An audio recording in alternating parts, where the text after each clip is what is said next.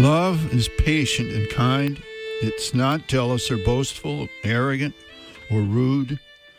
Love does not insist on its own way, is not irritable or resentful, does not rejoice at wrong, but rejoices in the right.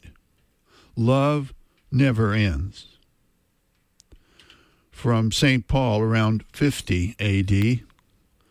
Good morning, everyone. I'm Rob McCall. This is the Awanadjo Almanac, a collection of natural and unnatural events, crank opinion, and wild speculation devoted to feeling at home in nature and breaking down the wall of hostility between us and the rest of creation.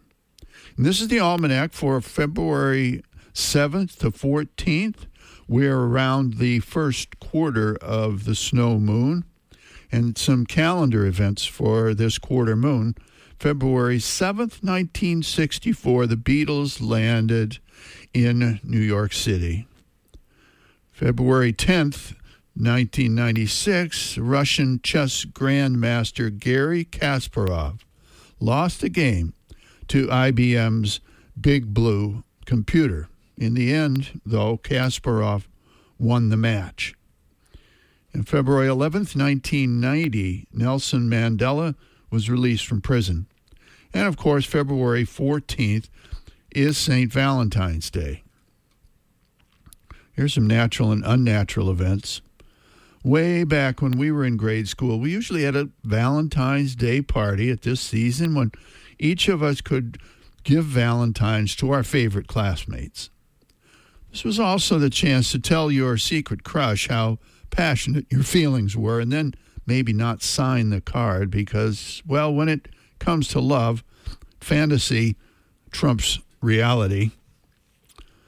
There were always some of us who got few Valentines and none from the exalted demigods of our class, but we lesser mortals looked out for each other, and cards were exchanged among the uncool who still had an inkling of respect for each other's feelings.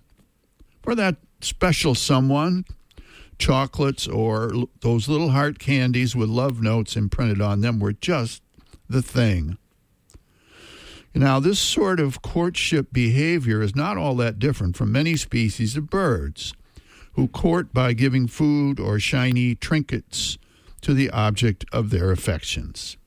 The bowerbirds of Australia and New Guinea even make large, attractive valentines constructed out of twigs, colored leaves, shells, stones, and found objects to attract their mates in the name of and in the game of love. Freshwater Report. Of course, there are many kinds of love. Everywhere in our beautiful state, we find the love of nature, of outdoor recreation, and particularly fishing. Unfortunately, at this time of year, we too often hear that someone has gone through the ice somewhere on a snowmobile, a four wheeler, a car, or a pickup truck while ice fishing, or racing, or just dubbing around on the ice. Too often, this results in death and heartbreak. But even when no one dies, it results in petroleum products, oil, grease, and sludge, and other rubbish polluting our pristine Maine waters.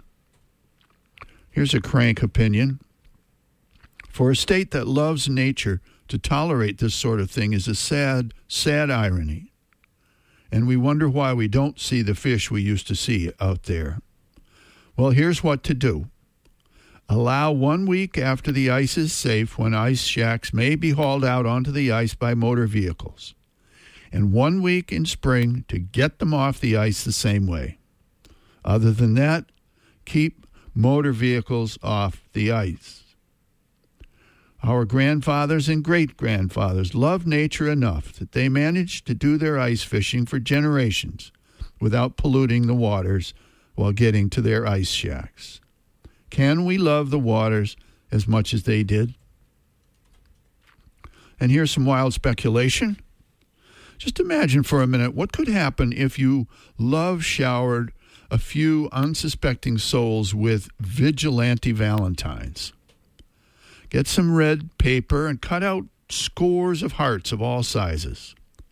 Hand one to the cold and bored flagger who risks his life to present, prevent a highway head on collision. Give one to the checkout woman, the grocery bagger, the bank teller, the floor sweeper, the housekeeper, the fast food slave. Leave one on the counter at the lumber yard, at the auto parts store, at the post office, and the library. Leave one with your tip for the waitress. Put a handful in the mail drop, or in the night deposit, or in the offering plate at church. After all, love's not love until you give it away.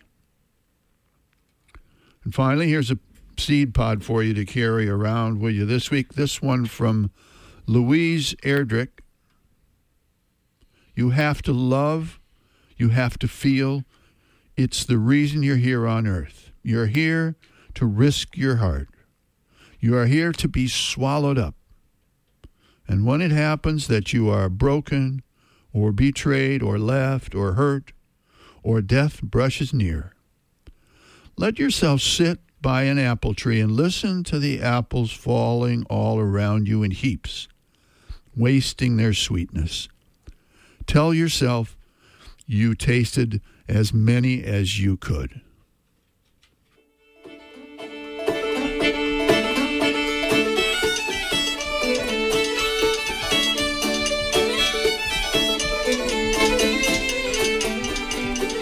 That's the almanac for this quarter moon, but don't take it from me.